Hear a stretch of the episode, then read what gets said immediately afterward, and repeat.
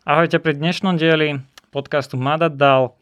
Dneska by som chcel privítať a teda ďakujem, že si prijal pozvanie Vlado. Je to vlastne CEO a spoluzakladateľ slovenskej spoločnosti Humidev, ktorú vás vlastne charakterizuje asi, asi také štyri, by som povedal, mm, slova. A to sú ochranné čipy, nanotechnológia, záchranný balíček a že elektronika. Skoro. Skoro. Prečo skoro? Skoro, uh, preto, teda v prvom rade ja ďakujem za pozvanie. A skoro kvôli tomu, lebo tie čipy, ktoré si spomínal a tie záchranné balíky, oni sú len výsledok toho, čo my robíme. Čiže s tým, čo sme prišli, s tým, čo sme priniesli na trh, sme vytvorili toto, aby sa to dostalo k bežným ľuďom. Podstatná je tam skôr tá technológia, by som povedal. A ako som ja si vlastne pred každým podcastom, pri každom hostovi robím nejaký research a ešte úplne na začiatku, keď som vlastne prvýkrát objavil vašu firmu, tak som pozeral, že kto je taký na Slovensk- československej scéne, kto teraz ako keby prišiel s niečím úplne novým a sú to mladí ľudia, ktorí sa snažia veci robiť inak a našiel som teda stránku alebo článok, ktorý písal o mladom inovatívnom podnikateľovi, vlastne 2020, ktorý bol vyhlásený pred pár mesiacmi.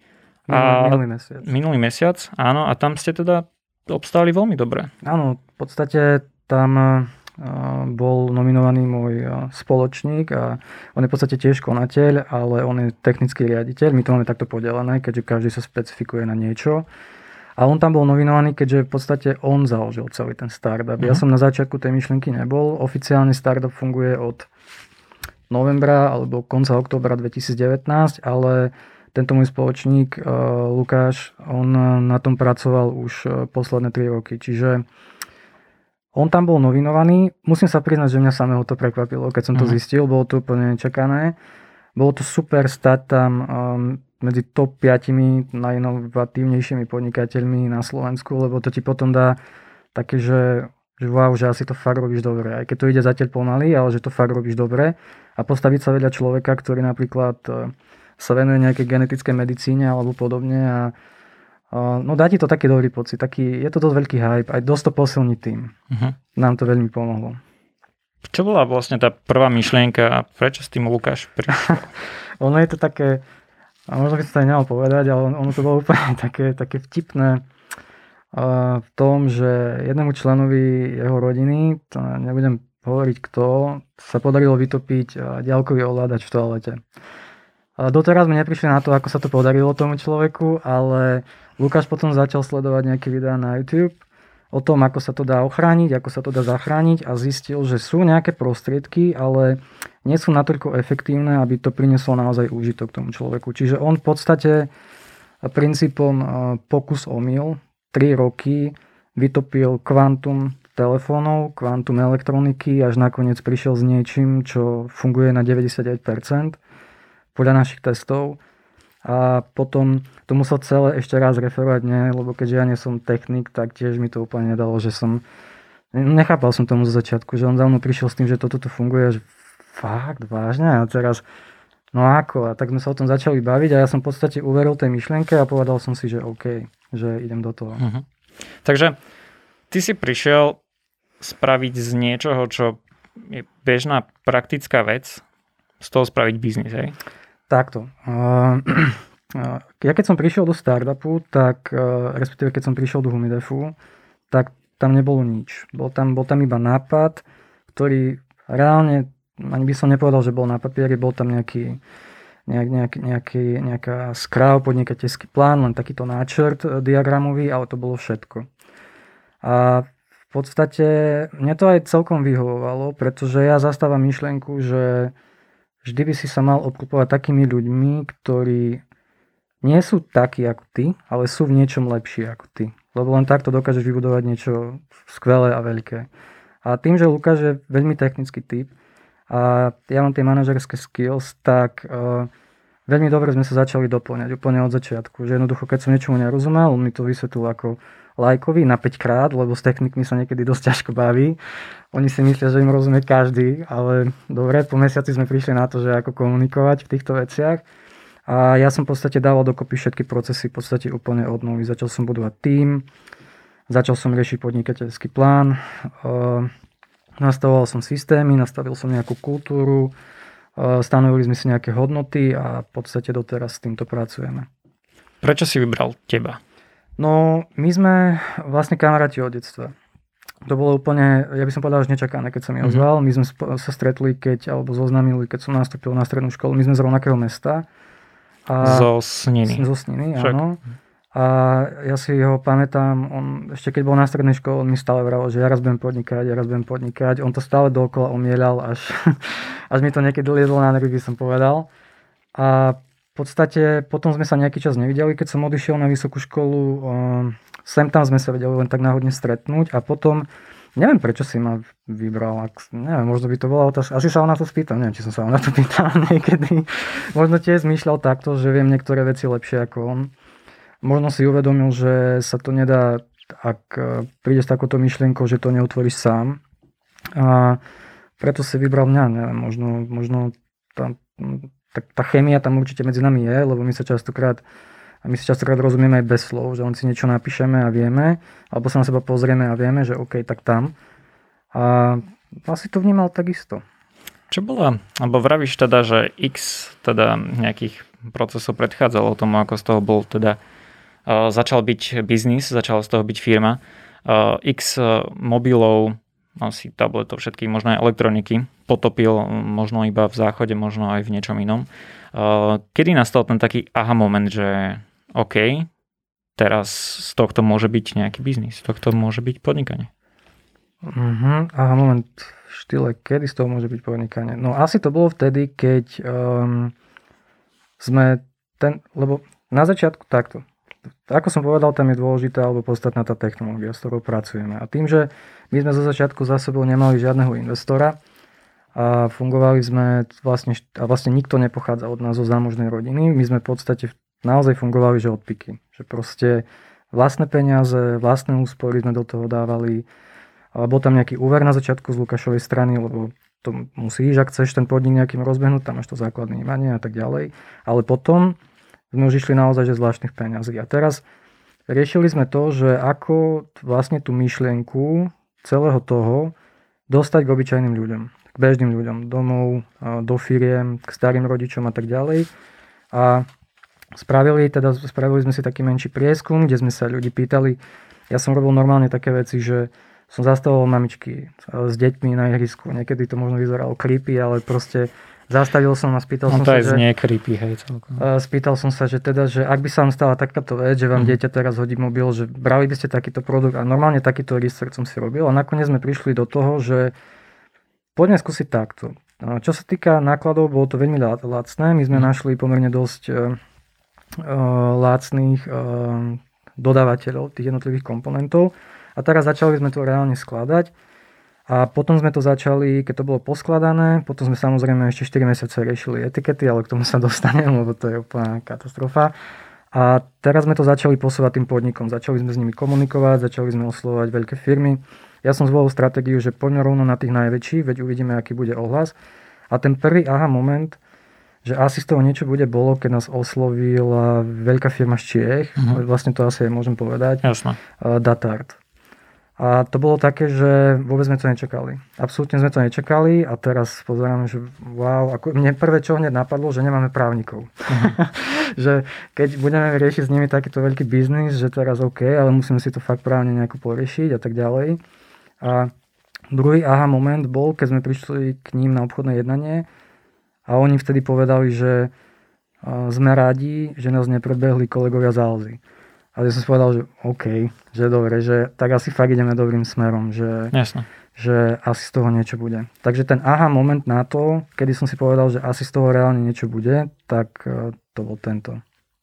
To vlastne to bolo možno aj tá veta, že, že sme radi, že vás nepredbehol ten áno, zelený škriatok z Alzy. Áno, áno, áno. Presne tak. To bolo také, to ťa aj poteší a Zároveň si uvedomíš, že no okay, že už, už fakt končí sranda, lebo my sme to zo začiatku brali tak, že ja som sa to snažil nesiliť do začiatku, keď sme začali podnikať. Ale vždy som sa snažil predať myšlienku a vždy som hovoril o tom, že nejde ani tak o to zarobiť, ale skôr ide o to tým ľuďom fakt niečo priniesť a reálne niečo vybudovať, čo to po nás zostane. A vždy som sa k tomu tak aj stával.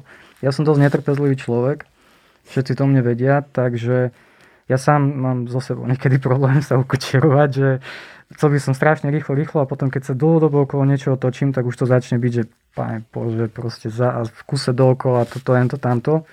Ale pomohlo to aj mne a snažil som sa to prenašať aj na všetkých ostatných okolo seba, že um, ne, nezúfajte, alebo nie, že nezúfajte, ale nebuďte netrpezliví, uh-huh, že uh-huh. ono to príde, lebo keď sa človek snaží, musí to prísť. Musí Určite. to prísť. Um, jedného dňa to musí prísť, možno to bude trvať dlhšie, um, možno kratšie, ja nikdy neviem, čo sa stane zajtra.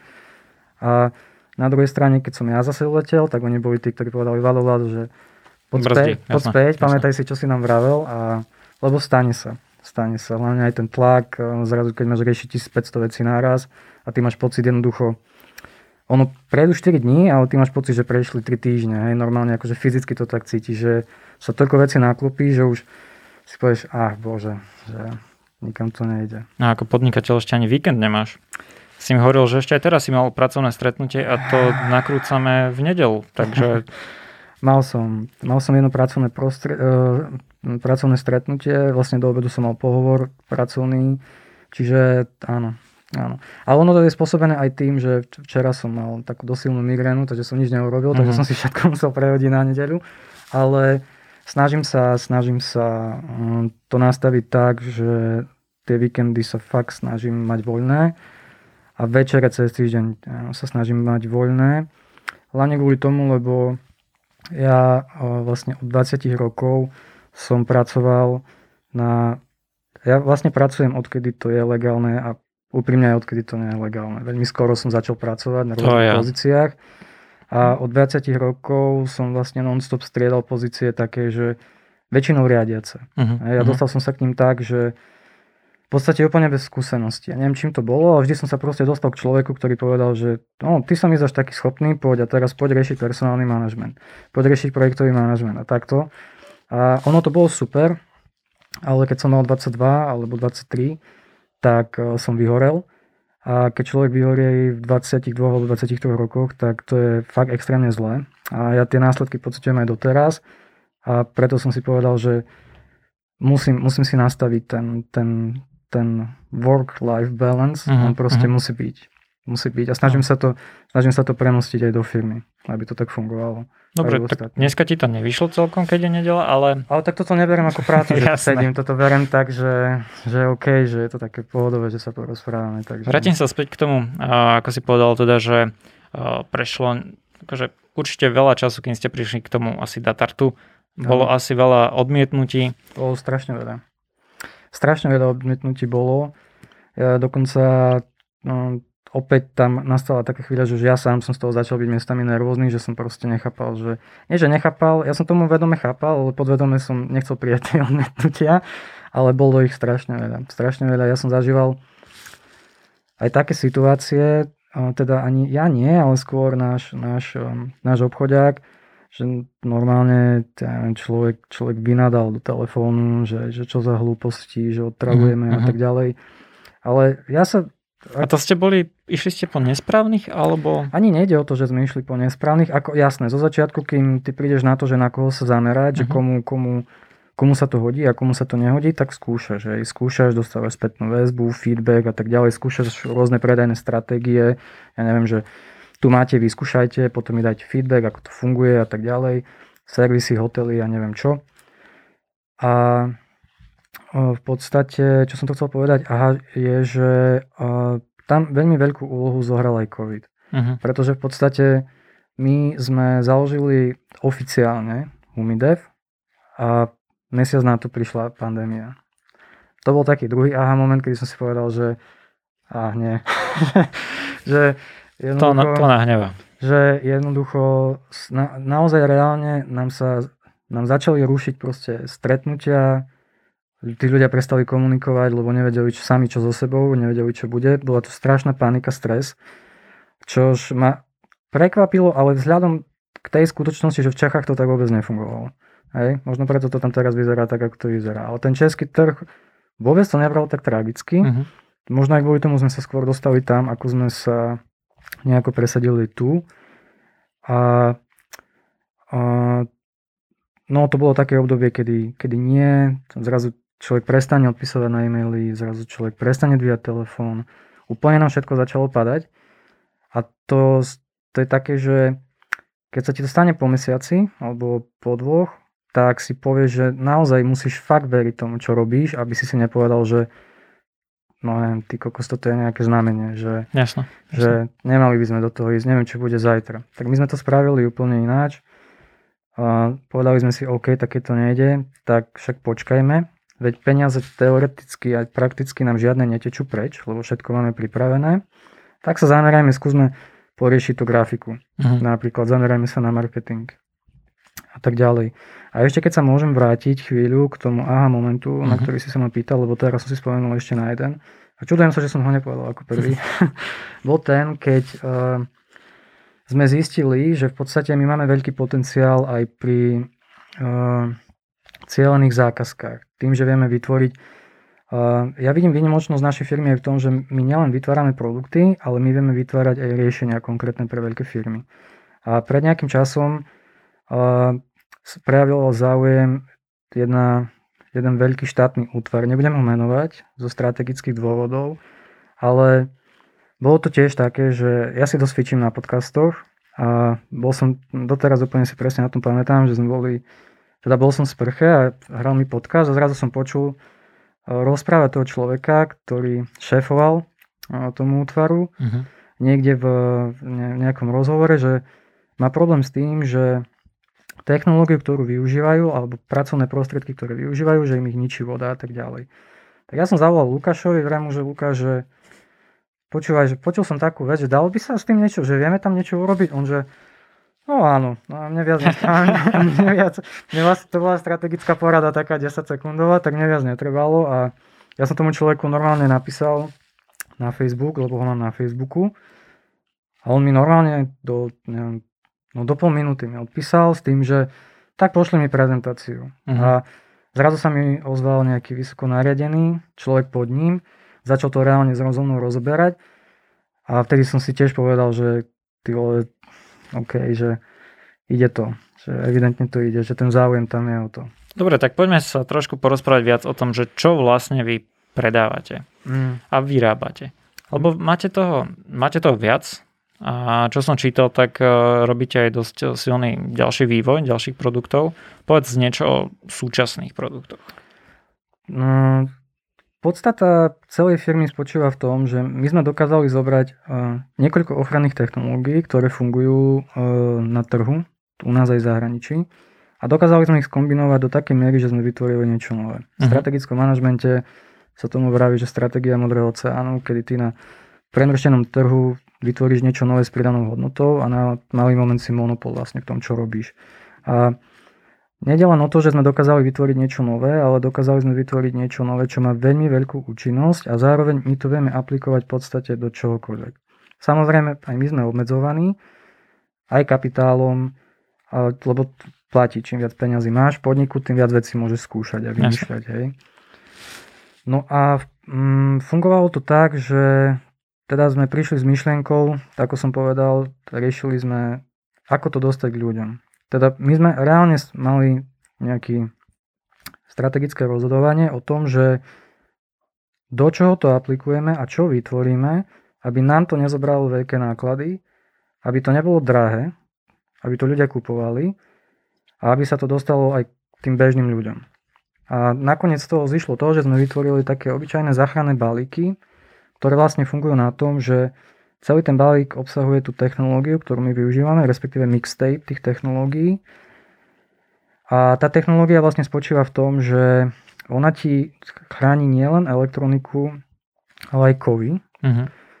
železo, meď, cín a ešte ďalšie, ktoré neviem teraz vymenovať, ale niekde na papieriku ich mám.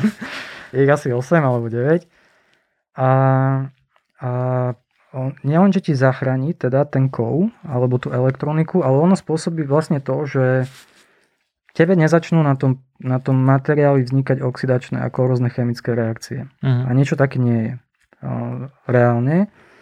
A v tom je tá veľká pridaná hodnota. Čiže, aby som to vysvetlil úplne jednoducho, konkrétne pri tých produktoch, ktoré máme, ak sa ti niečo vytopí, ja neviem, foťák, tablet, mobil, to je úplne jedno čo, a ty to vložíš do toho, do toho produktu, necháš to tam pôsobiť e, niekoľko hodín, tak e, nielen, že ti to produkt zachráni s 99% úspešnosťou, ale nestane sa ti to, že o pol roka ti neviem, začne odchádzať e, reproduktor alebo ti začne odchádzať tlačidlo na telefóne a podobné veci, lebo to sa normálne deje, lebo ty môžeš mať aj vodotesné telefóny napríklad, veľa ľudí sa ma na to pýta, ale vodotesné telefóny fungujú tak, že oni vlastne vytlačajú tú vodu von, uh-huh, uh-huh. ale tá voda sa dotkne toho povrchu a tie, tie, chemik, tie, to tam zanechá nejaký. tie chemické reakcie, oni tam stále sú. Jasne. A oni prebiehajú a naše produkty vlastne tomu dokážu zabrániť. A teraz stále pracujeme na tom, aby sme to mm, vložili opäť do takých produktov, ktoré si môžu dovoliť bežní ľudia. Čiže teraz vymýšľame ochranu šperkovnicu pre ženy, ktorá vlastne bude chrániť e, šperky pred vonkajším. V podstate to, aby ne, neznedli tie šperky, keď ich nosíš na ruke, lebo v tomto prípade sa nebavíme len o vode, ale bavíme sa aj o pote. Uh-huh. My sme to testovali na víne, na pive, na e, Coca-Cole, s ktorou vieš v podstate umí toaletu, hej. Hej, však tieto videá sú na vašom YouTube áno. kanále, ale aj na Instagrame, na Facebooku sa mi zdá. Áno, áno. Asi Takže áno. pozrite si, áno, naozaj to hodili do piva, alebo teda pivo vyliali. Áno, to sa, to sa ťažko točilo. No. tak to bolo také, to bolo tak, až mi to prišlo ľúto trochu, ale že OK, že pre dobro firmy, ak to pomôže, tak obetujeme to pivo. A pomohlo to. Pomohlo to. Čiže v tomto, v tomto je tá podstata. A tým, že teda, ak som rozprával o tých zákazkoch, zákazkách na mieru, tak tam si predstavme, že vieme vytvoriť napríklad ochranné plášte, ktoré ti vedia chrániť, e, ja neviem, celé kusy aut, alebo ťažkej techniky, ľahkej techniky, servere napríklad. Firmy, ktoré vyrábajú server za 10 tisíc eur, kde majú dáta, e, ťažké dáta vieme ochrániť spôsobom takým, že aj keby sa vytopili, tak v podstate nič sa tomu serveru nestane. Hej? Jasne. OK, takže to je také ako keby mm, dvojité zameranie. Že máš e, zameranie na tých e, bežných klientov, napríklad ja pôjdem teraz na váš no. e-shop, objednám si to v Recuško. My, máme, my, máme, my sme zameraní na B2B predaj. Uh-huh. My sme za začiatku boli na B2C predaj, potom sme zmenili stratégiu a zamerali sme sa na B2B predaj. Ale áno, dá sa to kúpiť aj cez náš e-shop, len za trošku vyššie ceny, uh-huh. ako je No, ako nájdeš v firmách, ktoré to od nás odoberajú alebo budú odoberať, tam asi neviem kvôli čomu, či to vôbec mám vysvetľovať, ale tam je tá logika tá, aby sme si nekonkurovali. To je úplne, úplne bežné. A tým, že my sa profilujeme ako Rizo slovenský startup, tak je to také, skôr to berieme, že ak by nás chcel niekto podporiť ako, ako, ako poctivý nejaký slovenský podnik, tak môže cez nás e-shop. Ale áno, máme to zamerané takto a máme to zamerané aj na tie zákazky. V podstate o tieto obchody na B2B sa stará náš človek cez obchod a ja s Lukášom, hlavne ja sa zameriavam, alebo sa idem zamerať teraz na tie jednotlivé zákazky. Len tam to je trošku ťažšie, tam už za sebou potrebuješ mať reálne nejakého investora. Určite, určite, to, je, to musí byť veľmi náročné na kapitál, keďže ochrániť Jednoznačne áno. Nejaké tam... servery, tak to asi nepôjde recuškom. Nie, určite to nepôjde v recuškom. Tam už treba priamo uh, komunikovať s výrobcom a pri týchto individuálnych zákazkách to je tak, že tam sa neplatí záloha. Napríklad, že tam to nefunguje tak ako pri B2B predaji, že niekto mm-hmm. si niečo objedná a ty mu povieš OK, ale tak dať pre istotu nejakú zálohu. Áno, áno, no to už ako si mhm. nastaví, mm-hmm. že väčšinou sme to nastavovali s našim človekom cez financie tak, aby nám to pokrylo náklady, mm-hmm. aby sme neboli stratoví. Ale pri týchto zákazkách to tak nefunguje. Máte to vymyslené? Ako idete na tieto zákazky? Mm, teraz ako to myslíš? O, že viete, máte už vymyslený ten nejaký spôsob, akým budete napríklad tie servery spomínané? Aha, priamo oslovať firmu. My máme úplne, my máme úplne, uh, my sa sústredíme na searching uh-huh. alebo research. V každý týždeň máme nejaké strategické porady u nás, každý týždeň. Ja v podstate komunikujem s celým typom non-stop počas týždňa, väčšinou ich mám rozdelených, ale priebežne Vlastne hoci kedy, kedy mi zavolajú alebo napíšu, oni vedia. A väčšinou to je o tom, že si povieme OK, že tak uh, toto vieme urobiť, ono to veľa stojí aj na Lukášovi, mm. keďže on tieto technické veci rieši a ja stále, keď niekam idem, tak sa opýtam, je to možné? A určite. A, a keď sa na toto spýtajú, a on, čiže všetko musí byť úplne tip-top, keď to ideme riešiť. A v podstate je to o dohode. My si povieme, my vyskúšame a hlavne tým, že my to máme nastavené u nás tak, že bavte sa pri tom, alebo uh-huh. ako by som to povedal, že work and fun, tak um, Nebereme to nejak tragicky, aj keď sa niečo, keď sa niečo nestane a hlavne, respektíve nepodarí a hlavne v súčasnej situácii s koronou sa ani nedá čudovať takémuto niečomu, že ja už naozaj, ja už som mentálne nastavený tak, že nech sa stane čokoľvek, tak... Že to ani neprekvapí. Neprekvapí ma to jasno. absolútne. A už takto, myslím si, že celá firma je takto nastavená, že naozaj, že predsa len, však nemáme 40 rokov, nemáme 50 rokov, už tak sme dokázali za tých pár mesiacov veľa, hlavne v očiach verejnosti a ak to je náhodou teraz nevíde, tak eh, to skúsime nejakým iným spôsobom. Neexistuje problém, ktorý by sa nedal vyriešiť. Keďže máte unikátnu technológiu, podľa mňa núdza o to, aby vás niekto prišiel financovať, podľa mňa nebude. Ale stále ste v tej fáze, keď hľadáte nejakého investora. Hlavne na tieto, hlavne na tieto zákazky, kde to treba. Pretože určite bude to kapitálovo náročné. Jasné. Uh, priestory bude treba zväčšiť asi aj výrobu, nemôže to byť iba na Lukášovi. Uh, vy ste teraz v inkubátore. Je to uh, tak? Áno, áno. Ponúkajú vám aké možnosti? Aktívne hľadáte investora aj teraz pomocou nich? Alebo... Aj pomocou nich. Pomocou nich skôr aktívne hľadáme uh, mentora. Ja uh-huh. som mhm. sa zameral na to, aby sme našli nejakého mentora. My sme sa teraz dostali do virtuálneho inkubátora, a v podstate ešte stále to nie je doriešené. Mali sme teraz e, rozhovor s jedným potenciálnym e, mentorom a investorom, ale keďže to asi nevíde, tak ho tiež nebudem menovať, ak nevadí, pretože e, tam musí fungovať aj nejaká chémia. Ten človek je dobrý, je veľmi dobrý, ale mal som pocit, že sme nepochopili myšlienku tak, ako ju chápeme my. Mal som pocit, že on sa na nás pozera očami investora, nie mentora a to sme v tej chvíli momentálne nepotrebovali. Ale uh, aktívne hľadáme toho investora. Dali sme žiadosť, vlastne minulý týždeň sme posielali ano, žiadosť popíš, do... popíš možno, že ako to prebieha, keď Aha. mladá firma by chcela alebo jasné, potrebovala jasné, investora. Jasné, jasné. Ono to funguje vlastne tak, že No primárne, ja som to riešil s našim človekom cez financie. Nazvime ho finančným manažerom mhm. našim, uh-huh. ktorý všetky tieto veci, za všetky tieto veci zodpoveda. A v podstate spravili sme si opäť research, aké máme možnosti, aké sú fondy, nejaké venture kapitály. A normálne sme spravili analýzu, že koho podmienky splňame najviac, do najväčšej miery a kde to bude pre nás najmenej rizikové. Bola to mesačná robota, uh-huh. kedy sme kúse non-stop nad tým sedeli, respektíve tento Matúš nad tým sedel. Potom sme si zavolali, a 3 hodiny sme to rozoberali a tak ďalej. A čiže na základe takého researchu a analýzy a sme sa nakoniec rozhodli, že ideme teda vyskúšať, predtým než vyskúšame Venture Capital, že vyskúšame Business Angel. Ja som aj veľmi tak v kutiku duše dúfal, že Matúš príde za mnou s tým, že poďme tam, lebo ja sám som do toho chcel ísť. Uh, on nakoniec prišiel s tým istým výsledkom, za kým som prišiel ja, takže ma to potešilo. A na Slovensku existuje, um, teraz som zavodol, ako sa to volá, Asociácia slovenských business angelov, alebo tak nejako, neviem presne názov. Dáme do popisu, ak bude treba. Uh-huh.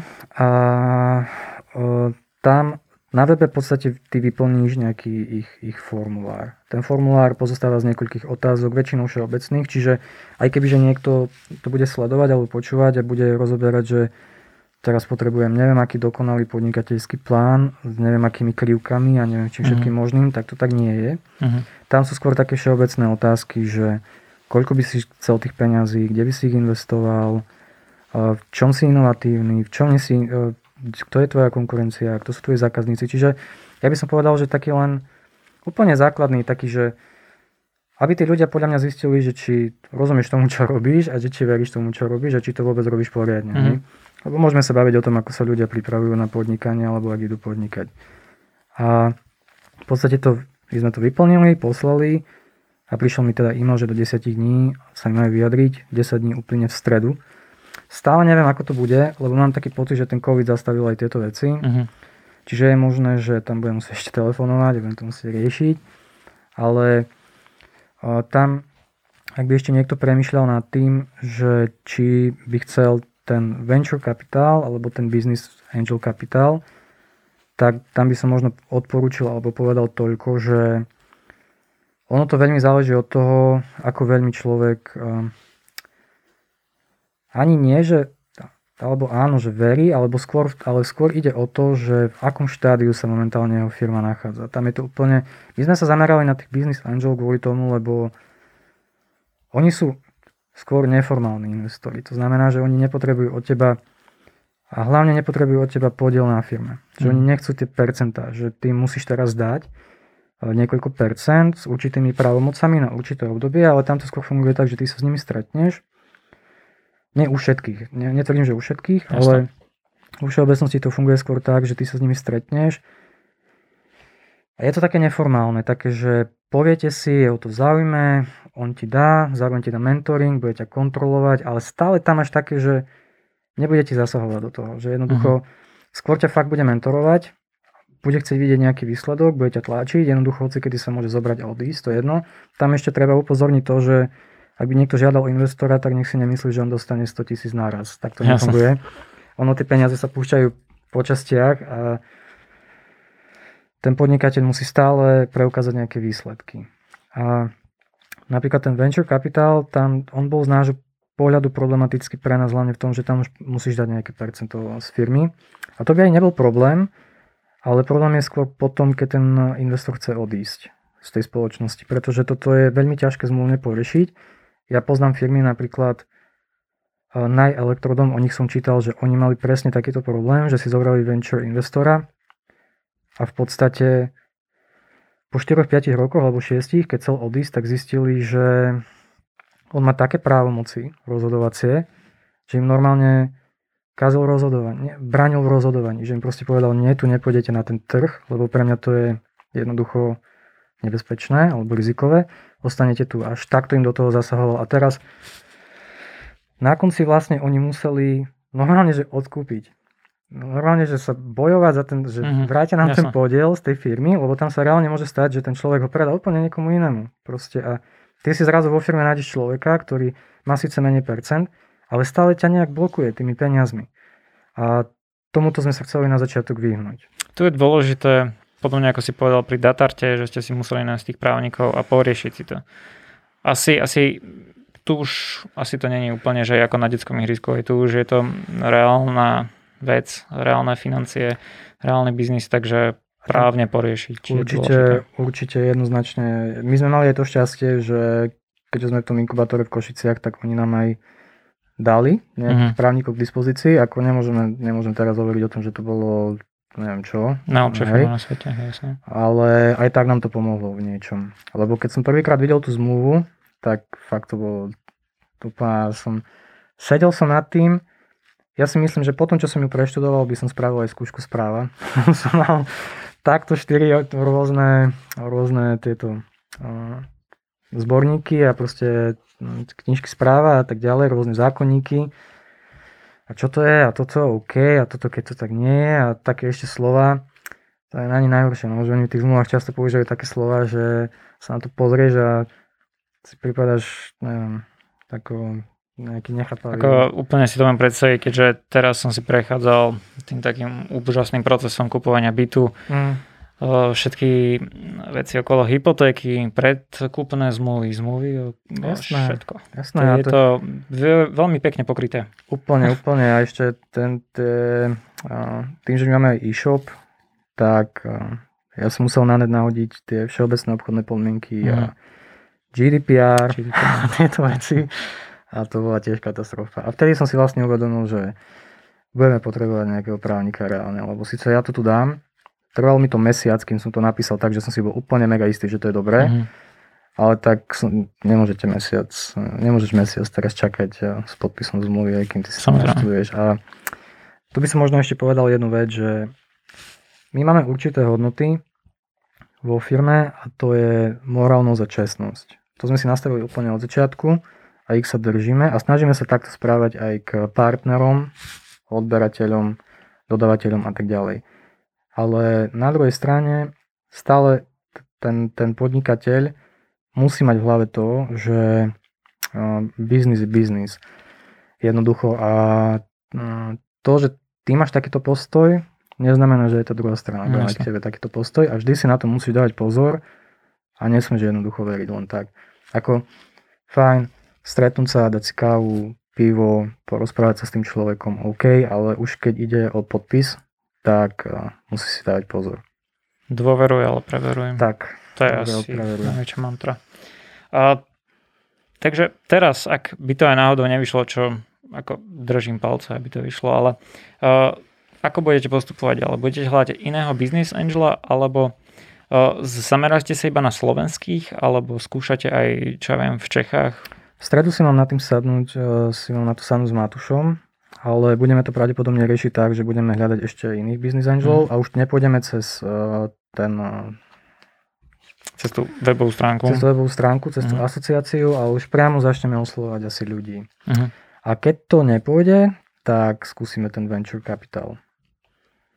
Ale pôjdeme asi takto, že už cieľene. Toto sme, akože ak, ak sa mám priznať, tak toto sme skôr dali s tým, že my sme sa s Matušom na to pozerali tak, že dostaneme minimálny feedback. Uh-huh. Minimálny feedback, ak to nevíde, tak uvidíme, že keď už pôjdeme za niekým iným, že OK, tak toto to ešte musíme dodať, toto to ešte musíme dodať. Lebo uh, myslím si, že mnoho ľudí s tým má problém aj v osobnom živote, nielen v pracovnom a nielen v podnikaní, že ten subjektívny pohľad na vec ti častokrát zahmuje oči. Určite. A hlavne v strategickom manažmente platí, že tí vrcholoví manažéri sa častokrát dostávajú postupom času do takej myšlenkovej pásce, ja to volám, kedy si povedia, že prestanú sledovať trh a konkurenciu a povedia si, že OK, že mňa už nič nemôže ohroziť, alebo ja nemusím inovovať, lebo takto je dobré, takto to funguje. No lenže to je polovička cesty do pekla uh-huh, v mhm, úvodzovkách. Presne tak, do zaniku. Čiže tým som chcel vlastne povedať to, že aj ja si môžem o sebe momentálne, a ja síce tomu verím, ale keď som vypísal napríklad tie papiere, tak tiež som si mohol povedať, že á, tak z môjho pohľadu toto je konkurencia, alebo toto uh-huh. je mhm. konkurencia. Môže prísť niekto, kto mi povie, nie, aj tu máš konkurenciu ešte. A si poviem, OK, čiže naozaj Hlavne ma tá spätná väzba zaujíma, na ktorú čakám, na to som veľmi zvedavý a teším sa na ňu. Ako, keď, keď ťa tak počúvam, tak znova mne toto príde to isté, len eh, trošku s obmenami, ako keď ste hľadali tých prvých eh, vážnejších odberateľov, je, že neúspech, neúspech, neúspech a neviem na x krát už prišiel ten datart. Tak eh, určite ste aj vtedy počas tej cesty zbierali kopu feedbackov. Kopu jasné, feedbackov jasné, a naučili ste sa. Jasné, lebo Um, takto. Ja som povedal na začiatku, že sa rád obklupujem ľuďmi, ktorí sú lepší ako ja v niečom. A v podstate takto mám postavený úplne celý tým. Mám tým mladých skvelých ľudí, ktorí každý zastrešuje svoju oblasť, financie, grafika, marketing a tak ďalej, obchod. A každý z nich je oveľa lepší v tom, čo robí, než, než som ja. A preto ich berem ako rovnocenných partnerov. Celý náš tým funguje na úplne jasnom princípe rovnocennosti. Každý má právo vyjadriť sa, každý má právo povedať svoj názor, skritizovať, rozhodnúť a tak ďalej. A v podstate aj keď sme zbierali tie feedbacky, tak no, nespočítam, koľkokrát sme prerábali prezentáciu, prepisovali e-mail. Uh-huh. Jednoducho tie prekliaté etikety na tých produktoch, to bola úplná katastrofa. To sme, to sme toľkokrát prerábali, že už sám som bol úplne taký, že si pamätám, že som prišiel k Lukášovi a som mu povedal, že kamarát, toto už je tvoja vec, ja s tým, ja už proste dám od toho ruky preč, že idem sa zamerať na iné veci, lebo to bolo, to bolo napríklad, tam som zistil, že ani to prostredie ti veľmi nepomáha v tom podnikaní, lebo napríklad e, my sme 3 mesiace sa nedokázali dostať k relevantnej odpovedi od relevantných orgánov, že či môžeme ten produkt len tak uviezť na trh. Uh-huh. Proste písali sme na ministerstvo hospodárstva, tak tí mi poslali nejakú výhlášku. Tak pozerám na tú výhlášku, tak som napísal, neviem čo to bolo, nejaký monopolný úrad alebo niečo, alebo colný, neviem, neviem teraz. A oni mi poslali nejakú citáciu zo zákonu. Ja už som tam normálne musel volať, vrajím, že ale ja nechcem vaše citácie zo zákona, že normálne mi povedzte. Povedzte prakticky áno alebo Áno, normálne mi povedzte, či, či môžeme, či nemôžeme, či nám tam niečo chýba. Tak potom, a tak asi vám tam chýba toto, že nejaký piktogram. No tak teraz úplne všetky etikety k jednému piktogramu. A potom, no a tu vám ešte chýba toto, že toto tu musí byť. Tak potom zase úplne všetko toto. Potom sme našli distribútora a on vraví, že No, EAN kódy. Dobre. A úplne všetko, úplne všetko na novo. Čiže jasné, akože človek sa učí, lebo uh, ni- nemôžeš vedieť všetko. Nikto na svete nevie všetko. Ak niekto tvrdí, že vie všetko, tak je podľa mňa hlupák. A, uh, alebo blázon. Alebo blázon. A jednoducho tieto veci ťa naučia. Úplne ťa naučia. Ja som... No, ono to, to, aj pre mňa bola toto dosť dobrá škola, napriek tomu, že som mal relatívne bohaté manažerské skúsenosti za posledné roky, ale už keď ide o, o peniaze a v podstate ja som ten tým ľudí postavil tak, že oni s nami spolupracujú zadarmo. A to sa nepodarilo len tak hocikomu. Že a nebolo to kvôli tomu, že by sa im páčil môj úsmev alebo moje oči, ale bolo to kvôli tomu, lebo uverili myšlienke, ja som uveril im a potom tam cítiš aj takú zodpovednosť jednoducho za tých ľudí, že aj keď niečo nevíde, tak proste musíš prísť a musíš im nejako vysvetliť, že OK, ale tak, eh, tak naučili sme sa to, tak ideme ďalej, ideme ďalej, ideme ďalej, ideme ďalej a zatiaľ ideme ďalej. A ja verím tomu, že to tak aj ostane. To je zaujímavé, lebo toto, sa naozaj asi len tak nevidí, že niekto ti príde a bude pracovať vo svojom voľnom čase. Ja, sa musím, ja sa musím priznať, že uh, ja sa fakt ne, ja som, veľa ľudí mi vraví, že som niekedy až prehnane skromný, uh-huh. ale uh, na túto vec uh, som naozaj hrdý. A väčšinou, a som hlavne hrdý na nich, lebo ako vravíš, prísť len tak s tým, že nevieš ani ako to dopadne, lebo v podstate každé podnikanie je rizikové. Každé, a pri startupoch o to viac. O to viac. Ak nezoženíš investora, tak je to, netvrdím, že nemá šancu na úspech, ale trvá to oveľa, oveľa dlhšie. A prísť a pracovať vo svojom voľnom čase, popri iných prácach, tak um, to je, aj preto to je jeden z dôvodov, prečo verím, že to bude úspešné. Lebo málo kedy zoženieš uh, takú zostavu ľudí. Takže momentálne oni všetci ešte majú svoj ako keby main job, hlavný job, ktorý doplňajú ešte voľ, vo voľnom čase všetci, túto prácu. Všetci do jedného, niektorí z nich už majú aj e, rodiny. Wow, tak to áno. O to, o to viac verím, že vám to vyjde s tým investorom, aby sa to pretavilo do riadneho biznisu. Mne stále tak trošku nejde do hlavy to, čo si povedal s tým monopolným úradom, ministerstvo hospodárstva a podobne. Neexistuje nejaký ucelený návod, ako vydať e, produkt von Akože, Nie, aspoň, vieš, že... aspoň ja som na to neprišiel. Uh, to už dáva také tie prekážky. Áno, ako ja som, ja som nikdy, nikdy, ja som mal také ideály, keď som do toho vstupoval, mm. že veď dobre, veď e, fakt to nemôže byť taká katastrofa, fakt to nemôže byť také hrozné, ale on to fakt je hrozné. Ako, klamal by som takto nie je to nič, čo by sa nedalo, lebo teraz nie, že no, bude niekto počúvať a si povie, že nechce spodnikať. No, tomu, to tu úplne celé, celé zovadím. Ono to nie je, nie je to, že hrozné, nie je to katastrofálne, ale treba sa obrniť. Fakt sa treba obrniť, lebo k tým informáciám sa dostaneš fakt ťažko.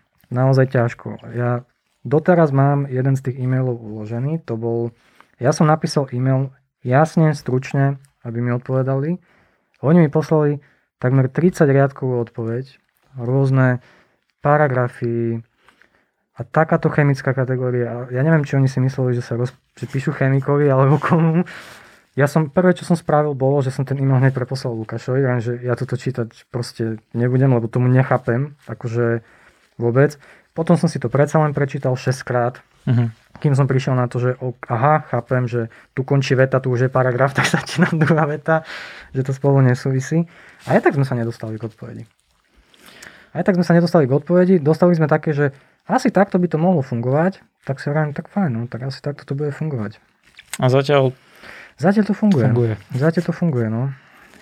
Ach, niekedy, niekedy je to veľmi, veľmi zvláštne. To som sa stretol aj pri minulom hostovi že niekedy tie prekážky sú veľmi náročné. Je to veľmi náročné a hlavne zo začiatku. Keď, kým sa to naštartuje, je úplne ten kolobeh.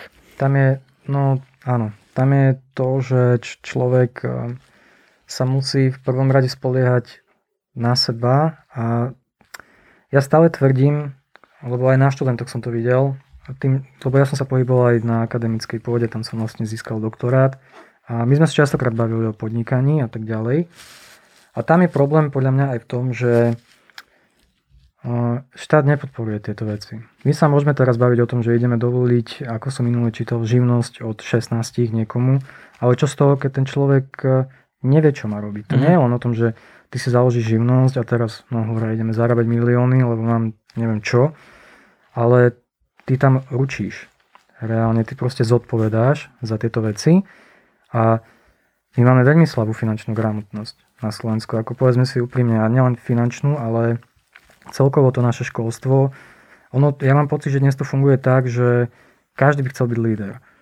Každý by chcel byť manažer, každý by chcel byť odpoved, eh, každý by chcel riadiť, každý by chcel šéfovať, ale robiť nemá kto, ako sa vraví u nás. A ono sa to potom aj odrkadľuje. Preto je toľko krachov tých biznisov. Preto veľa ľudí eh, nevydrží. Alebo vydrží, ale zase úplne stratia kontakt s realitou počas, že, si, že tí ľudia mu začnú sami odchádzať z toho podniku a ten človek sa úplne pretransformuje. Ja som mal kopu takých ľudí, ktorý, ktorým sa toto stalo pred očami. Mne pred očami, že úplne normálny človek a keď sa mu začalo dariť, tak mu úplne preplo. Jasne. On úplne stratil ten kontakt s realitou. Tu už nebolo o tom, že my, my, my, ale ja. A väčšinou, keď počuješ človeka hovoriť, že ja som to vytvoril, ja som to založil. Človek nikdy nič nedokáže sám. Nebojíš sa, že sa ti to stane aj tebe? Nebojím sa. Nebojím sa, akože jasné, to je... Ťažko odpovedať, nik, ale... Nikdy nevieš, čo sa stane, ale uh, ja sa vždy snažím držať nohami pevne na zemi. Ja mám hodnoty trošku inde, aj kvôli tomu, čo sa mi stalo, teda, že som vyhorel 22 a vtedy som si povedal, že musí mať tie hodnoty niekde inde. Že tvoja práca by nemala byť tvojim pánom, ale mal by to byť prostriedok k niečomu. Niečomu väčšiemu, čo chceš mhm, dosiahnuť. Uh-huh. A presne takto sa snažím vnímať aj túto firmu, že niekedy OK, niekedy sa stane, že musím zamakať, že proste príde vec, ktorú musím vyriešiť, ale väčšinou si poviem, že nie, že OK, že teraz stop, je to len firma, ona postojí, ona nezmizne, ona tu bude, ten človek počka. Ono, to je častokrát zapričinené aj tými, tými takými charakternými črtami, ktoré ľudia majú, že niekto je strašný perfekcionista, ako ja napríklad, alebo chcem, je netrpezlivý, ako ja napríklad. Hej. Výborná kombinácia. Ale tak na druhej strane nemôžeš mať úplnú flagmu na vo vedení podniku. Ten človek musí mať nejaké črty.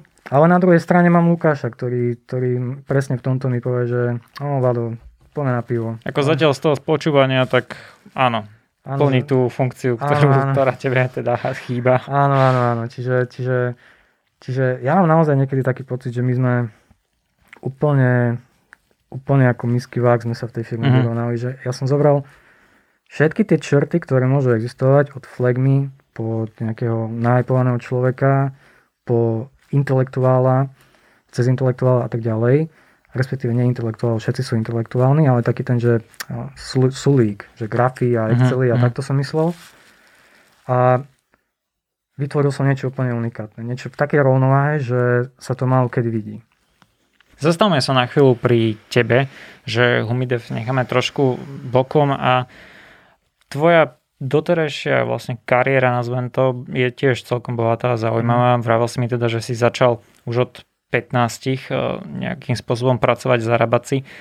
Eh, prečo? Prečo si sa vybral týmto smerom, že chceš byť už samostatný v takom mladom veku, následne si prešiel aj, mm, že si bol zamestnancom, následne si šiel do akademickej sféry, teraz si sa stal podnikateľom. Uh-huh. No, ono to bolo asi výchovou by som povedal. My sme, ja som nikdy, ja nepochádzam z bohatej rodiny. Uh-huh. Nikdy. Môj otec sa mi snažil vždy dať všetko, čo mohol, ale vždy to tam bolo cítiť jednoducho. Vieš, ako malé dieťa vidíš, že ty vole, nemaj to a ty to nemôžeš mať a tak ďalej. Nikdy som sa nesťažoval, ale niekedy ja som príliš rýchlo dospel na základe nejakých situácií životných, aj ťažkých, ktoré sa mi stali. A pomerne dosť v mladom veku som si uvedomil, že sa musím vedieť o seba postarať nejakým spôsobom. Tak som začal proste brigadovať, chodil som do lesa, robil som v Tesku brigádnika. Teraz keď niekomu poviem, že som robil za euro 60 na hodinu, tak normálne človek ani neverí. A potom som prišiel do Prešova, tam, tam som brigadoval po škole, väčšinou to boli len také nejaké fúšky. No a keď som prišiel do Bratislavy, vlastne to bolo, to bolo kedy to bolo, 2012, 2014, 2013, tak nie, 2015, takto 2015, tak som v podstate sa zamestnal, chodil som po hotelu, robil som čašníka, uh-huh. umýval som riady, tam som fungoval tak, že Podstate, Počkaj, to si bol už, čo sa týka... Na inžiniera. Na inžiniera. Študoval som Aha. inžiniera. Uh-huh. Čiže v podstate všetci moji kamaráti chodili po diskotékach a spolužiaci a chodili von a neviem čo a ja som 12 hodín umýval riad, potom som sa 4 hodiny vyspal, šiel som do školy a opäť som 12 hodín umýval riad a tak, tak to išlo, tak to išlo, alebo som išiel robiť čašníka a tak ďalej. No a potom vlastne som začal robiť headhunting, následne som sa dostal do jednej neziskovky, kde som začal robiť na projektoch a popri tom veľa, veľa, veľa vecí. Mal som aj vlastné projekty, kedy som chodil prednášať na školy. A... To čo je? To, to je zaujímavé celkom. No, uh, v podstate to bola taká moja vlastná iniciatíva, ja som s tým začal na stredných školách a uh-huh. ono sa to týkalo tých štvrtákov, kde som vlastne s nimi riešil to, ako si vybrať vysokú školu uh-huh. a ako na nej fungovať. Lebo keď som nastúpil na vysokú školu, ja som zistil, že mi chýba strašne veľa informácií. Uh-huh. Strašne veľa informácií a povedal som si, že keď ich už mám, a keď ich viem, tak prečo ich niekam neposuniem? V podstate som to robil úplne zadarmo. Išlo ono to, že tá škola prejaví záujem. Pre mňa to bolo plus, lebo som sa neustále zlepšoval nejakých eh, communication skills mm-hmm. a zároveň som mal dobrý pocit, že som tým, tým študentom niečo dal. A na tých vyšších vysokých školách som potom, ešte predtým, než som išiel eh, študovať PhD, kedy som musel aj učiť, tak som um, mal také tie prednášky o životopise, ako si napísať životopis a motivačný list, lebo som si uvedomil, že to len ja mojom ročníku viem, ako si napísať životopis a motivačný list a zistil som, že naozaj, naozaj to nevedia. Tí, tí študenti, oni prídu na vysokú školu, oni sú druháci alebo dokonca tretiaci a oni si fakt nevedia napísať životopis alebo motivačný list. Proste. Toto máš, toto máš pravdu. S týmto sa stretávam aj ja, že som oboznámený, alebo teda som oslovený, oslovený s tým od nejakých kamarátov alebo tak spolužiakov bývalých, uh, že či by som mohol pomôcť. Takisto je to s tým, že ako si založiť živnosť. Ano. Aj teraz som pred týždňom pomáhal s zakladaním živnosti, pretože naozaj, ako si povedal, tieto praktické veci sa nejako pozabúda na ne, hej? Ano. Ako životopisy a ako si založiť živnosť, ako si založiť podnikanie. Ja mám kamaráta, ktorý, keď som mu povedal, že idem teda tým ekonomickým smerom, chodil som na Gimpel, a sme si vybrali tú školu a povedal som mu, že idem, dobre, idem do Čech, idem na ekonomickú školu. On ma za to zhejtoval, pretože uh, silný biológ, hej, a že prírodné vedy a tá je, to je budúcnosť a tak. A pred pol rokom komu napísal, že je potrebné uh, založiť živnosť, takže potom už uznal, že je potrebné a to tomu chýbalo, že takéto praktické zručnosti sa neučia. Tam je to, tento problém je to sa netýka len vysokých škôl, tam to začína už na základných školách z môjho pohľadu, pretože um, a ono to všetko, úplne všetko so všetkým súvisí. Aj to podnikanie. Napríklad, um, my zbytočne tu budeme, ako som povedal, znižovať ten vek na živnosť na 16 rokov, keď to tie deti, lebo to sú ešte deti. Oni nemajú ani 18 rokov, nevedia, oni nevedia, ani neviem, čo je aktívum. Povedzím, že čo je aktívum, čo je príjem, oni nevedia, že to je niečo, čo ti má priniesť peniaze, čo ti dáva peniaze. A vezmi si na tých základných školách, keď sa o, keď e, sa o nich bavíme, tak ja napríklad taký názor, aj e, predtým, keď som robil e, rozhovory zamerané na školstvo s niekým, tak som povedal, že podľa mňa by sa na základných školách deti nemali hodnotiť známkami. Uh-huh, uh-huh. Ale mali by sa hodnotiť úsne a na základe toho by mali ísť na stredné školy. Pretože dnes je to už to dokonca ani nie je o priemere. Už to vôbec nie je o priemere. Ja keď som šiel na gymnázium, tak som mohol mať priemer maximálne 1,5. Dnes sa ti na štátne gymnázium dostane aj 4. Netvrdím, že na všetky, ale tak to je. No a to je spôsobené tým, že e, čo som spomínal, že každý chce byť manažer, každý chce byť líder, každý chce byť právnik a tak ďalej a potom nám utekajú nám tí ľudia. A oni potom, tak čo z gymnázia? Tak idem na vysokú školu. Na akú vysokú školu? Tak na takú, kde netreba príjmačky, dajme tomu. Nebudem ich menovať. Ale je veľa, je ich veľa na Slovensku. Veľmi veľa. Je ich veľa na Slovensku. A potom oni to vyštudujú a oni sú úplne mimo reality, tí študenti. Ja som to aj videl, uh, nie všetci, samozrejme nie všetci, ale jednoducho spýtaš sa uh, druhákov alebo tretiakov, že koľky z nich pracujú a oni, nikto ti nedvihne ruku. Hej, a to sú tretiaci na vysokej škole, čo ja si to neviem predstaviť. A teraz oni reálne žijú v tom, že oni vyjdú zo školy a buď sa firmy o nich pobijú, alebo založia firmu a budú podnikať. A potom im dá spraviť nejaký podnikateľský plán, alebo niečo, alebo nejakú svod analýzu napríklad, a oni nevedia. Oni nevedia. Alebo im dáš prípadovú štúdiu, že tak OK, kopukrát sa mi stalo, že toto bolo strašne zaujímavé a to, som, to sa mi vlastne potvrdilo tento môj názor, že keď som o nich potreboval vedieť poučku, tak mi ju povedali a lepšie ju vedeli než ja dokonca. Že ani ja by som tú poučku tak zľavy nedal. A potom, keď som to, čo v poučke bolo, použil ako prípadovú štúdiu a oni sa mali k tomu vyjadriť, nevedeli na to vôbec reagovať. Čiže... A prípadové štúdie nie sú moc obľúbené teda na nejakom tom... Nie sú, lebo tam musíš rozmýšľať. Tam je, problém s, tým, tam je mm. problém s tým, že ty, ty musíš rozmýšľať častokrát sedliackým rozumom. A ty keď si proste učený na tých stredných školách tak, že uč sa, uč sa, nie, nie, ty sa neučíš, ty sa memoruješ. Toto nie je učenie. A najhoršie na tom je, že tie známky ťa nálepkujú nejakým spôsobom. Ty môžeš byť dobrý, ja neviem, v cudzích jazykoch, alebo ja neviem v čom, v noske, ale dostaneš peťku z matiky a oni ti dajú nálepku, že si slabý žiak. A potom sa to s tebou ťahá. Presne tak. Ja úplne živo si spomínam na to, ako, nás, ako sme sa mali učiť Nemčinu na Gimply u nás a to bolo perfektné. To, mali sme, dajme tomu, že v útorok Nemčinu a štvrtok na skúša. Tuto máte jednu a štvorku, naučte sa to, z tohto budem skúšať nič iné. Memorácia. Kde som sa naučil Nemčinu? Až keď som tam do Nemecka šiel a pracoval som tam, hej. Takže z tej Nemčiny nemáš nič. Máš iba to, že dostaneš tú jednotku alebo dvojku toho, ako sa to namemoruješ. Čo teda absolútne nie je cesta ani k úspechu, ani k porozumeniu hlavne. Tak ty si to robil inak. Snažil si sa to robiť inak, keď si bol ako vo pozícii vyučujúceho? Alebo ako doktorant vyučuješ? Áno, áno. Ak my, myslíš akože pracovať so študentmi? Áno, áno, že no ja či som, si to robil inak, áno, hej, ja že som, tie case studies a... Takto ako ja som, ja som nešiel na doktorantské štúdium kvôli titulu. E, to prvá vec, ja som šiel na doktorantské štúdium, tam bolo viacej vecí, kvôli niečomu sa muselo stať na Slovensku a tak ďalej. Ale ten základ bol ten, že sa mi nepačilo, ako to funguje. Uh-huh. Pretože tie predmety, kopu predmetov som mal taký, ktoré boli veľmi zaujímavé. Ja som vedel, že mi môžu strašne veľa dať a nedali mi nič. Absolútne nič mi nedali a to len kvôli tomu, lebo ten systém výučby bol strašne zlý.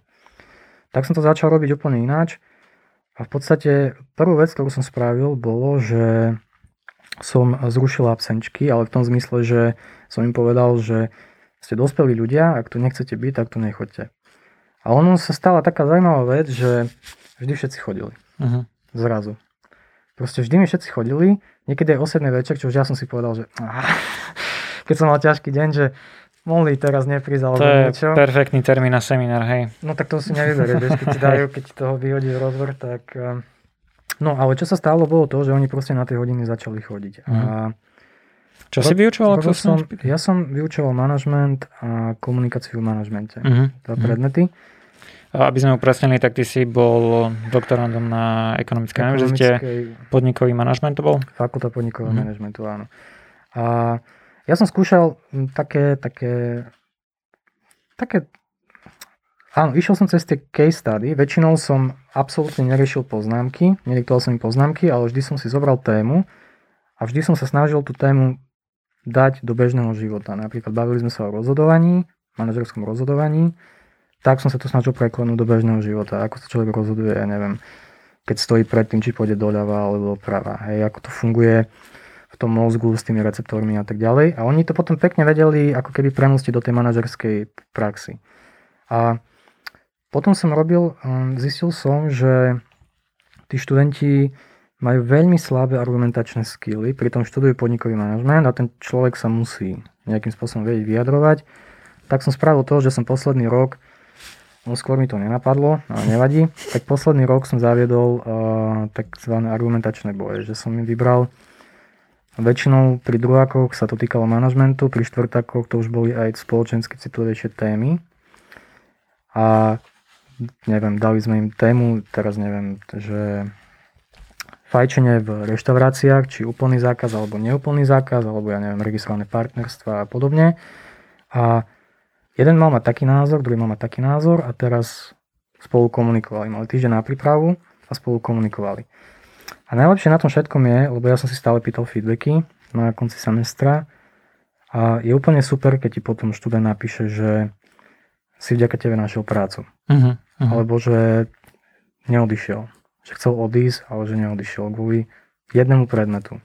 Hej. Čiže ono to funguje. Ono to funguje, len tam treba s tými ľuďmi fungovať ako s dospelými, nie ako s deťmi. Ja mám pocit, že my sme úplne zaciklení ako spoločnosť niekedy, že my veľmi radi poučujeme, veľmi radi by sme chceli riadiť a tak ďalej, ale my ako keby zabudáme, že ten človek, ktorý napríklad upratuje ten, tú kanceláriu, má ako človek takú istú hodnotu, ako ten, ktorý tam chodí v krávate. Možno ľudský ešte väčšiu. Ale to je podľa mňa tiež také zrkadlo toho, toho kam sme sa dostali. Hej, je, to tak a ono, mám pocit, ako keby sa to ešte viacej a viacej polarizovalo. Áno. Tomu prispieva možno aj teraz uh, korona kríza, ktorá aspoň teda mám pocit, že na tom Facebooku a na Instagrame, na všetkých týchto sociálnych sieťach bolo hejtu doteraz že dosť, ale korona kríza tomu dala nový rozmer. To je, to je keď, keď si to spomenul, tak v podstate tu sa tiež ukázalo, akým spôsobom my fungujeme. To, ako som vravil, že niekto stráti kontakt s realitou, keď sa niekam mm-hmm. dostane, tak aj korona kríza nám to ukázala, pretože si vezmi, že keď bola prvá, prvá vlna pandémie, tak tu bolo veľa solidarity ľudia chodili nakupovať susedom a jednoducho um, tu pomáhaš, tam pomáhaš, aj reklamné spoty a boli v televízii. A potom to úplne nejak odznelo a ľudia sa dostali do takého, ja, ja nechápem to, akože chápem, že to je aj tým, že ľudia, niektorí ľudia by nemali používať internet. Lebo to je, teraz je tak rýchla doba, my sme tak ďaleko vpredu, že proste niektorí, niektorá niektorá generácia ľudí, ale podľa mňa ty musíš mať aj trochu IQ na to, aby si vedel spracovať tie informácie. Musíš, musíš na to mať. Niektorí to bohužiaľ nemajú, tak veria všetkému. Tam sa môžeme baviť o tom, či to je kvôli tomu, že sa nudia, či sa máme príliš dobre ako spoločnosť, tak chceme trošku akože vzrušenia a tak ďalej. Ale tam sa stalo čo? Tam sa stalo presne to, že my sme sa dostali do bodu, kedy uh, zrazu tak e, prečo ja by som sa mal o neho starať, keď ja neochorem, tak, tak on nech sa stará sám o seba, prečo by som ja mal na ňo dávať pozor. V podstate taký ten pocit až neohrozenosti by som povedal, sa vo väčšine ľudí e, prejavil a to už potom ide ako dáva psychóza. Že tí ľudia sa potom už prispôsobujú, keď si v tej spoločnosti čítaš tie príspevky, nevieš to vyfiltrovať, tak to potom takto dopadne. A potom sa polarizujeme ešte viac, presne tak. Bojím sa toho, že ako to dopadne. Veľmi sa toho bojím. Už aj včerajší, včera otvorím Enko. Snažil som sa tiež trochu relaxovať a zrazu tam tie zábery, ako išiel tento vodné dielo ulicou Bratislavy. Neviem, no. Ne, nevyzerá, to, nevyzerá to veľmi fajn. Ja sa snažím, ja ešte mám vieru. Ja, mm, tak, ja sám seba považujem častokrát za takého reál, realistického negativistu by som povedal, mm. že snažím sa na veci pozerať reálne, ale vždy sa snažím počítať s tou najhoršou možnosťou. Ale v tomto prípade si myslím, že ešte máme nádej. A tamto všetko stojí na tom školstve. To ja tvrdím celý čas. A to je jedno, či sa bavíme o spoločnosti, o podnikaní, o hodnotách, aké si nastavíš. Všetko to stojí na tom školstve. Prečo si nezostal? uh, nie, ja, som, ja som nad tým premyšľal. Ja som dokonca aj ja som bol taký úplne nerozhodný, taký, že aj som, aj som chcel, ale um, boli tam takto. Boli tam, uh, nemôžeš ísť hlavou proti múru. Asi, uh-huh. asi, asi takto to poviem. Tak chápeš, kým... Uh, úplne mám podobnú skúsenosť z istej oblasti a úplne viem, čo tým chceš povedať, Dobre. takže som rád. uh, lebo, mm, čo je zaujímavé, ja teraz ako relatívne ešte mladý človek a YouTube je môj kamož a pozerám tú scénu a uh, sú tam veľakrát veci ako Sandra z Dejepizinák, potom Peťa Buran z Bivajs alebo Vedátor, Juraj vie. Títo ľudia dávajú, sú to tiež mladí ľudia, ktorí si prešli týmto slovenským školstvom, ale vidia tam proste nejakú možnosť, akým spôsobom to povýšiť tú úroveň a dať ako keby novú fazónu. Neviem, či poznáš hoci ktorého z týchto... Tepis inak poznám aj Vedator. Hej, uh, tak odporúčame tých ďalších dvoch. Uh-huh. A, a dávajú tomu iný nádych. A toto je hlavne pod, potrebné podľa mňa to, čo oni robia na tých stredných školách. Pretože podľa mňa tam sa to láme.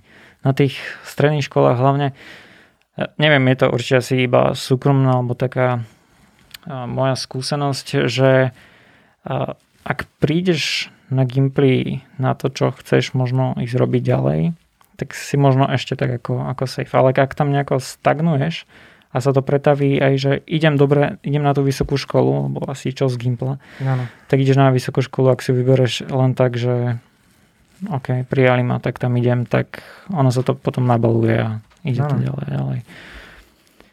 Takže nezostal si. Nezostal si.